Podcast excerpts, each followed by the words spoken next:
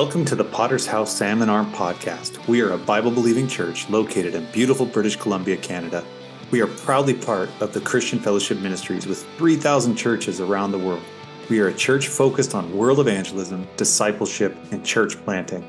Here we will share recent sermons from PHSA Church and other sermons from throughout our fellowship. I am Pastor David Bickford, and I will be your host for this podcast. I thank you for listening today, and we hope these messages are a blessing to you and bring you closer to God.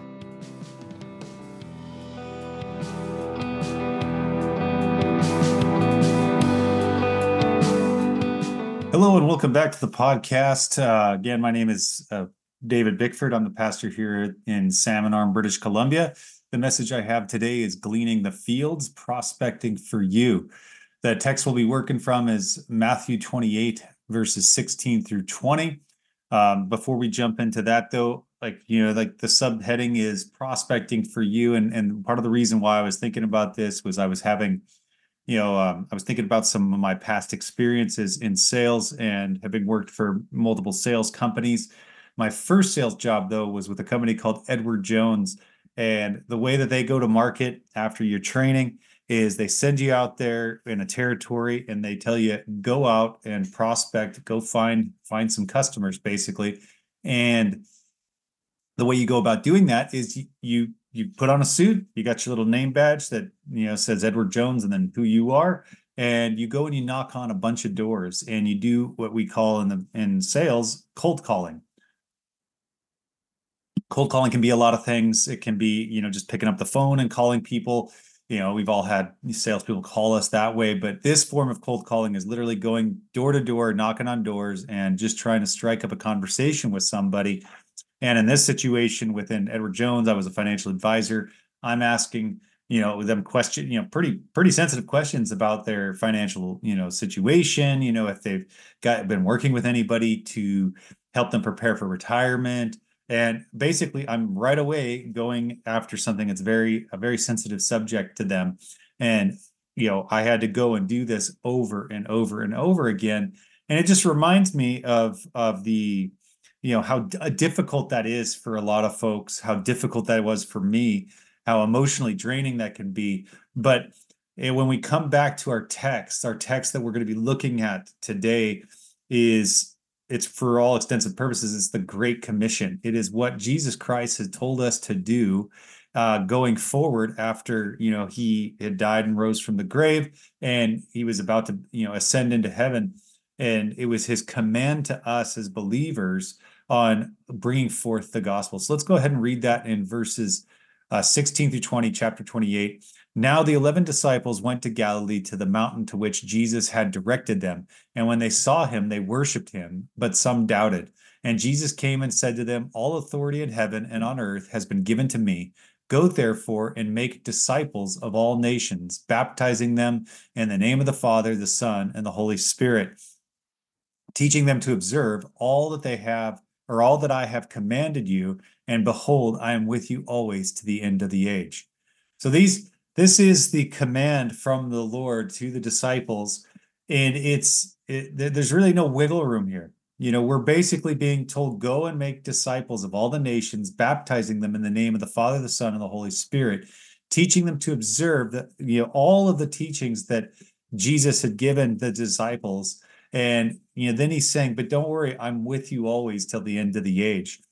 So in this situation, we have to recognize that we are the meek, we are the poor in spirit, and we are only saved by the grace that comes directly from God. It's not of our own doing, it is only through the grace and the work of grace that is from our Father in heaven. We are called to be fishers of men, but we're also called to be like the poor, to glean the fields, to go find the fruit of the harvest that has fallen by the wayside, that is left, be- uh, left behind unwanted, unwanted that idea of gleaning the fields is as as a harvester comes through and takes the choicest of fruits there's always going to be stuff that's left either fallen on the ground or there's going to be stuff on the edges. And that is what we're supposed to do is we're supposed to pick that stuff up. And th- this is a, a picture of old testament law where it was actually written out in the law to leave the ed- the edges and to leave you know the left behind stuff for the poor for the the people who do not have property for the traveler. So there's there's this built-in you know safety net or welfare net that was built into the law that was there to take care of the people who were, were who were less fortunate. And as a church we are supposed to be you know enacting in this realm of bringing in those the, the the left behind so they can also partake in the banquet of the Lord.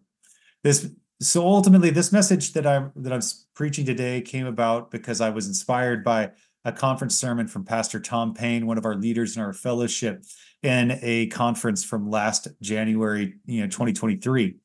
And so it really resonated with me. In Acts 1 8, it says, but you will receive power when the Holy Spirit has come upon you, and you will be my witnesses in Jerusalem and all of Judea and Samaria and to the ends of the earth. This is what we're called to be. We're called to be, you know, witnesses of the the gospel of Jesus Christ, what it has done in our lives, and what it can do in your life as well. The entirety of the gospel is to share the message of Christ. The entire you know bible is set up on the premise of you know man falls and then god has a plan through jesus christ to bring us back into relationship with him. In fact the very name christian was meant to to invoke shame on those who were living according to the way back in first the first century church. It was a slur meant to be uh, you know something that was a, a form of ridicule but the supernatural truth is that we are meant to be, you know, Christ-like as Christians. As we live on earth, we are supposed to strive and focus all of our efforts on becoming less of who we think we are and more of who Christ is. So, what does this mean? Am I supposed to lose myself for the sake of Jesus?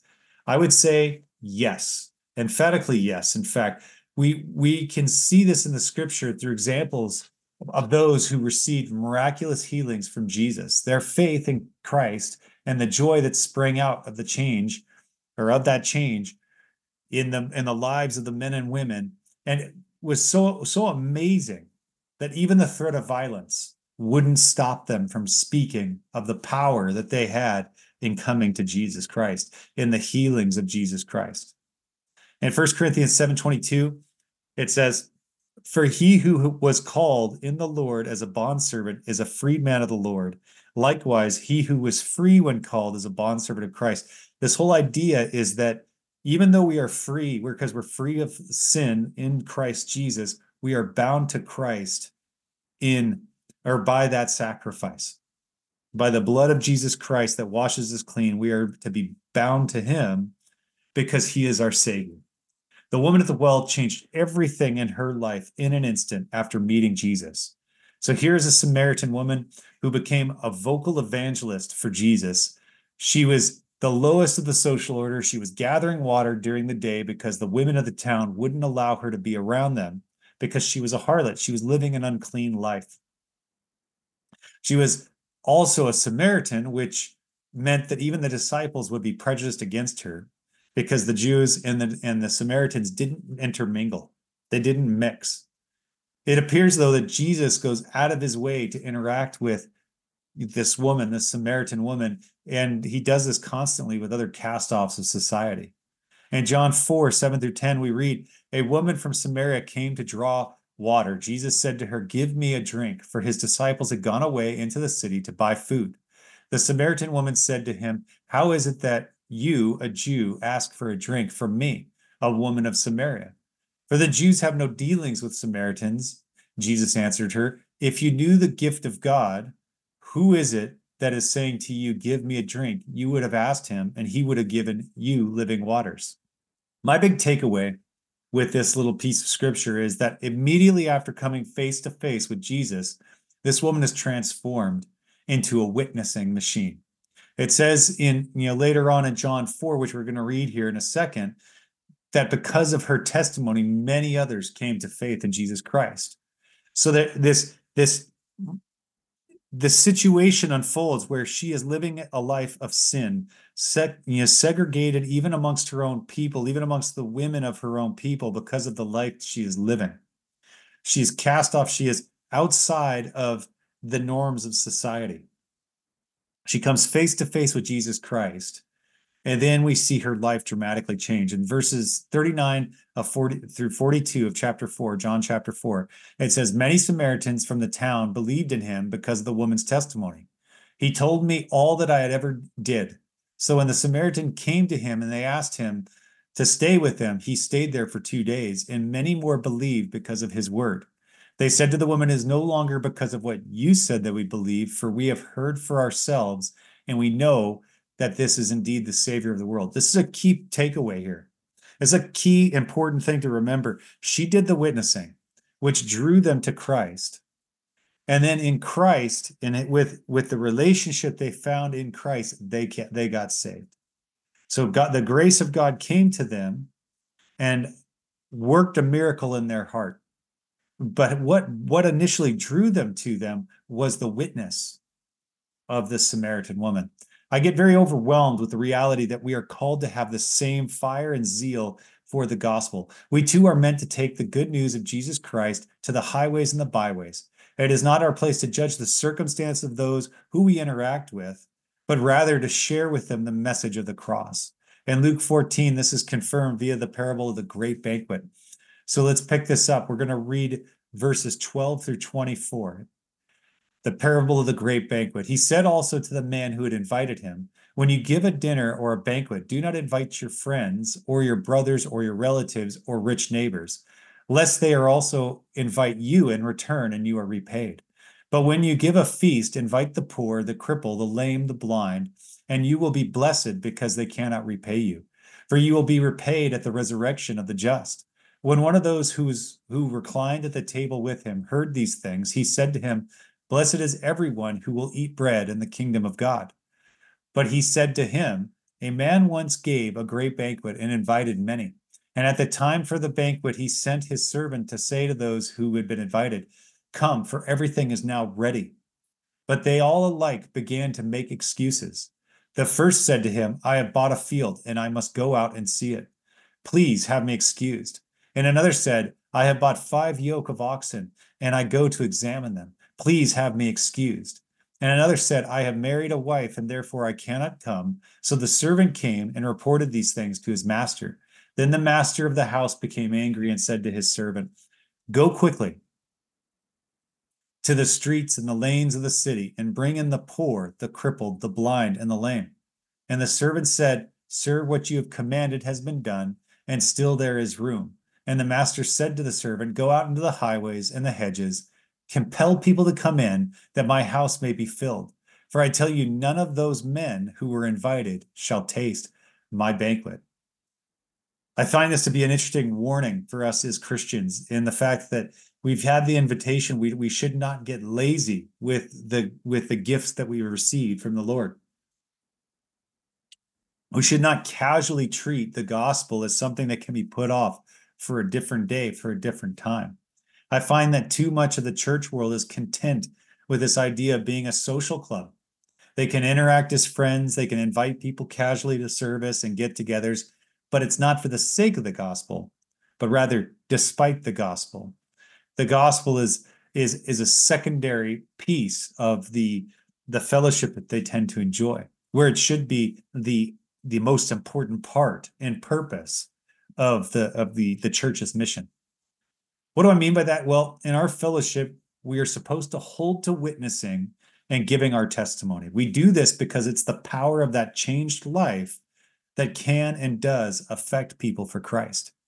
It is the transformation that happens in a life touched by God and changed that is powerful. It is not the movie night, it's not the coffee, it's not the potlucks. All those things have their place in building fellowship with your with your you know brethren your brothers and sisters in christ. But it is the reality of the changed man or the changed woman. It is the drug addict that is set free in jesus name. It is the prostitute that is redeemed. It is the drunkard that gets sobered and saves his family. It is the narcissist that becomes generous and humble. It is to become less of yourself and more like christ. This brings me my first primary point which is facing who we are the fallen and the sinful With this reality, we need to take a long, hard look in the mirror at who we are. You might have had a hard life. You might not have had a hard life like this, the woman at the well, or you, or like one of those poor souls that was demon possessed, like the the Gerasene demoniac. Maybe you just lie a little bit, steal a little. Maybe you don't do any of that, but rather you are in your own mind perfect, or at least not as bad as the bums that live down the street. If that is where you are sitting, maybe you are more like one of the Pharisees or Sadducees that in their hubris plotted against Christ. How about this? Have you ever been walking down the street on outreach? You know, you're out there with the purpose of bringing forth the gospel, and you say to yourself, that that person doesn't need me to witness to them. That person doesn't look like the type to come to church. They don't look like the kind of person for me to, you know, to, to witness to. You know, well, I'm sure this isn't you and you're truly going to witness to everybody or talk to everybody you meet and share the gospel with them. And that's great. And that's awesome. And I I I know that you have abundant fruit coming forth from your life because of it. But in Mark 5, 18 through 20, it says, as he was getting into the boat, the man who had been possessed with demons begged him that he might be with him. And he did not permit him, but permit him, but said to him, Go home to your friends and tell them how much the Lord has done for you, how he has had mercy on you. And he went away and began to proclaim in the Decapolis how much Jesus had done for him, and everyone marveled. So I'm not proud to say this, but I do struggle with with with witnessing all the time whether it's the fear of rejection um, or maybe it's the fear that God's going to move and now I'm going to have a lot more work to do. I do, you know, I believe that as Christians, we all battle this. And I'm not trying to say, you know, shame on you if you if you battle this, because I I do myself battle this.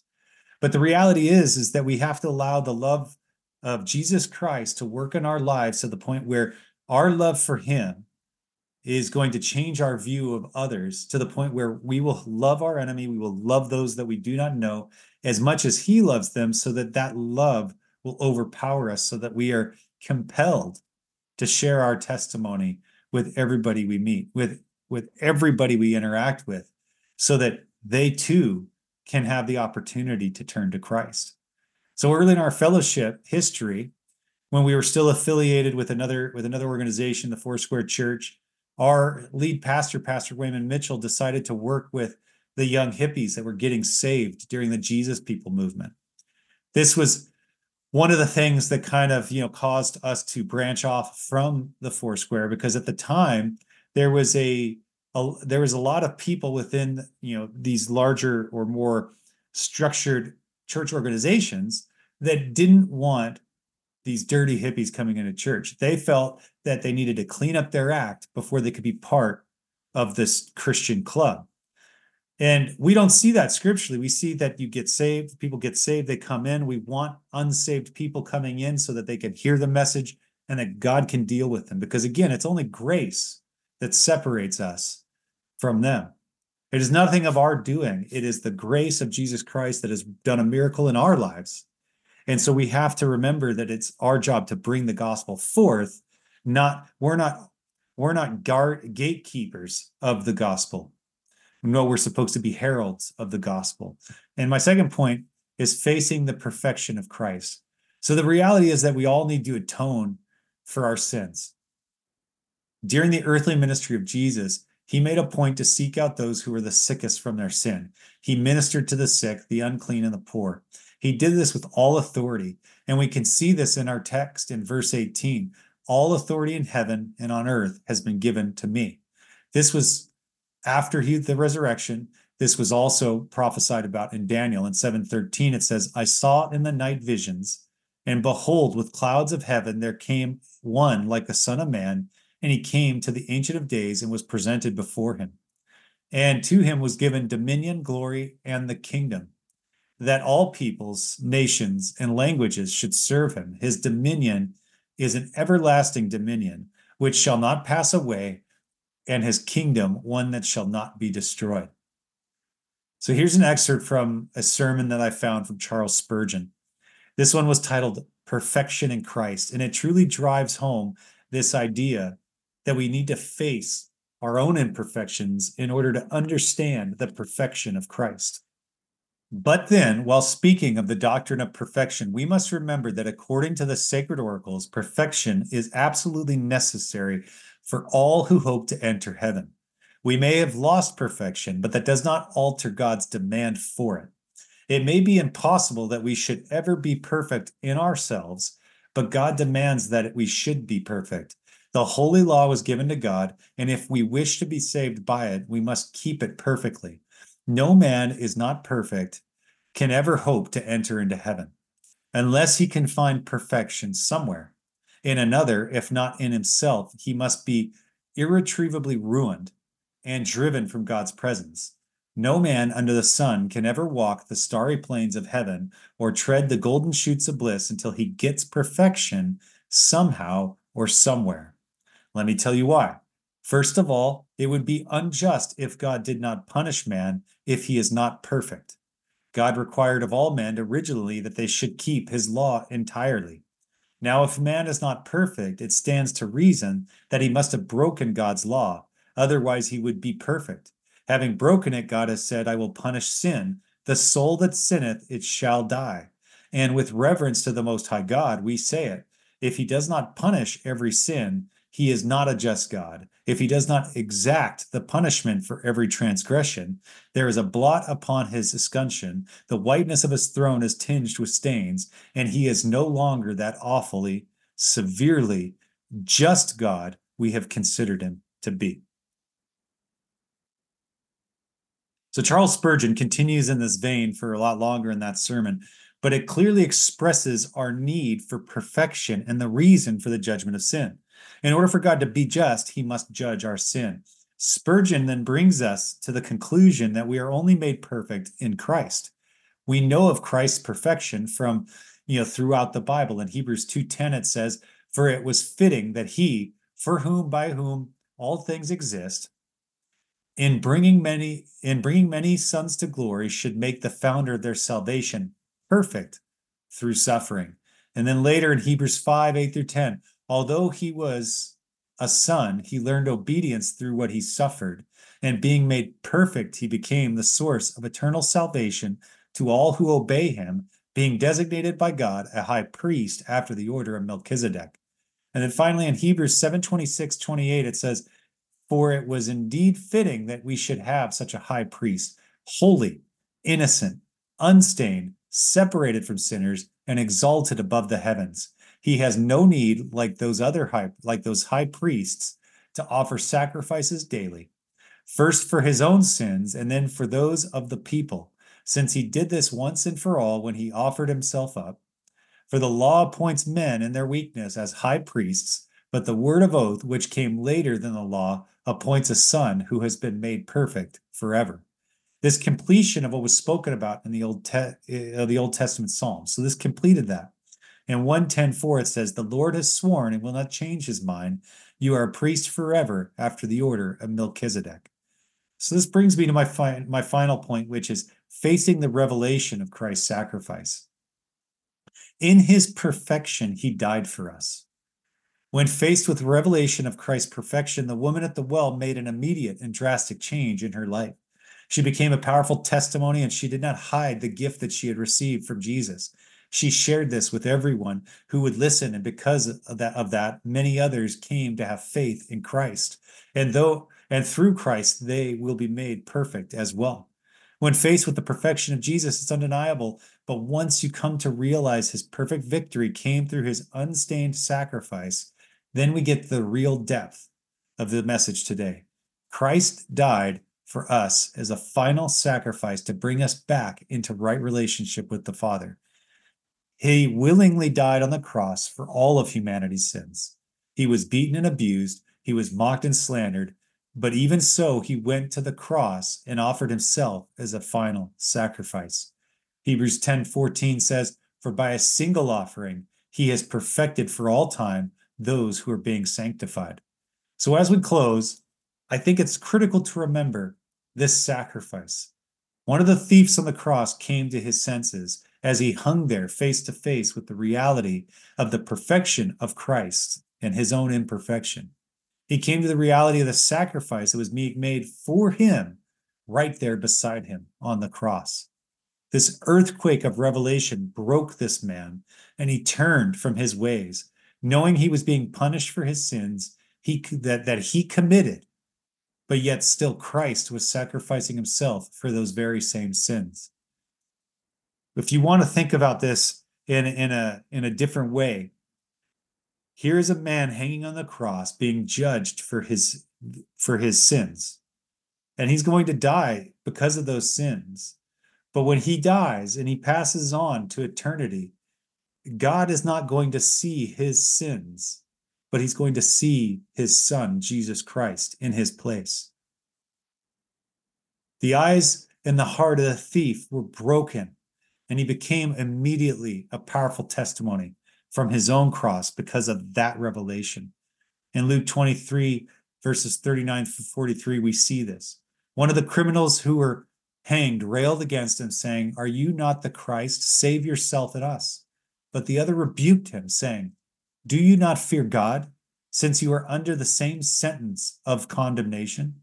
And we indeed justly, for we are receiving the due reward of our deeds.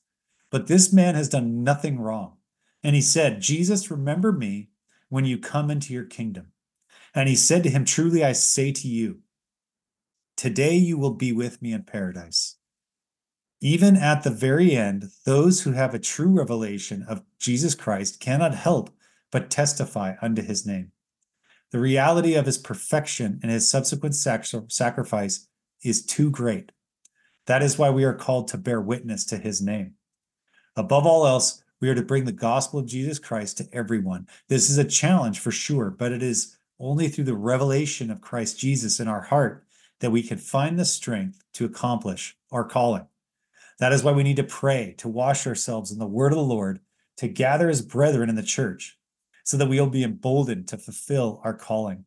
When we continually come to face, like face to face with this reality of his loving sacrifice, it is impossible for us not to share what he has done for us. So share his message, share his perfection and his sacrifice to others, but also tell of your story, how Jesus has saved you from a life of sin, how he saved you from sorrows, depression, anxiety, how he saved you from anger, hate, and drunkenness. Share your testimony so that others will be also led to salvation in Christ. If I could have every head bowed, every eye closed as we we wrap this whole message up. I just want to touch, you know, hone in. If this message is spoken to you, and and if God's dealing with your heart right now, I want you to know there's hope. I want you to know there's a way for you to accept the grace that's freely offered by God. And this, it's as simple as is just a, a recognition of wh- who you are and the fact that you are you're, you're you lack perfection, and you need the covering of Jesus Christ. You need to be born again in Jesus Christ, as he tells us in the scripture. It's very simple. You can just, you there's a, a simple prayer you can do, and it just goes a little something like this says, Dear Lord God, I know that I'm a sinner, but I know that you sent your son Jesus Christ, who died for my sins on the cross, and he rose from the grave. I repent of my sins and I accept your son Jesus to be my Lord and Savior. And I thank you for the grace that comes and the salvation that comes from Jesus Christ. And I give you all the praise and glory. Amen. Simple prayer. All it is is a recognition of your sin, acceptance of Jesus Christ as your Lord and his deity. And then that's the, that's salvation in a nutshell. Just like the the the the thief on the cross. It doesn't even have to be a formal prayer or anything like that. It's just that recognition of sin, repentance from sin, acceptance of Christ as your Lord. I want to thank you for joining me again for this podcast. I pray that it, it has touched you. I, am going to ask you too to, to also like and share this podcast where however you're you're listening to it. Please let, help me get this message out. Uh, help us grow. There's going a lot of things that we're doing in the church that that I'm going to be able to you know bring forward in the next few months, but I really want to pray that God will breathe on us and that uh, it'll the, the gospel message goes further and further forward. The whole point of this ministry is to bring the message forward. It's not to argue with other Christians, it's not to argue with other people who don't believe in Jesus. I'm not going to do that. My purpose is to bring the gospel forward. I'm not going to deal with secondary and tertiary issues. I just want to bring a simple, clean gospel message forward and and share it with as many people as I can. If you if you live in Salmon Arm, come and join us for church. I'm more than happy to talk with you there and work with you there. If you if you're if you're not nearby and you need help finding a church, reach out to me as well. And you know, I would I will help you find a church to lock into from one of the 3,500 you know Potter's House or, or Christian Fellowship Ministry churches that are in the world. We have lots of churches, but we are all focused on a simple gospel message and bringing people to Jesus Christ so that the grace of God can come into their life as well. So again, thank you for listening. I can't wait for you to come back next time. God bless.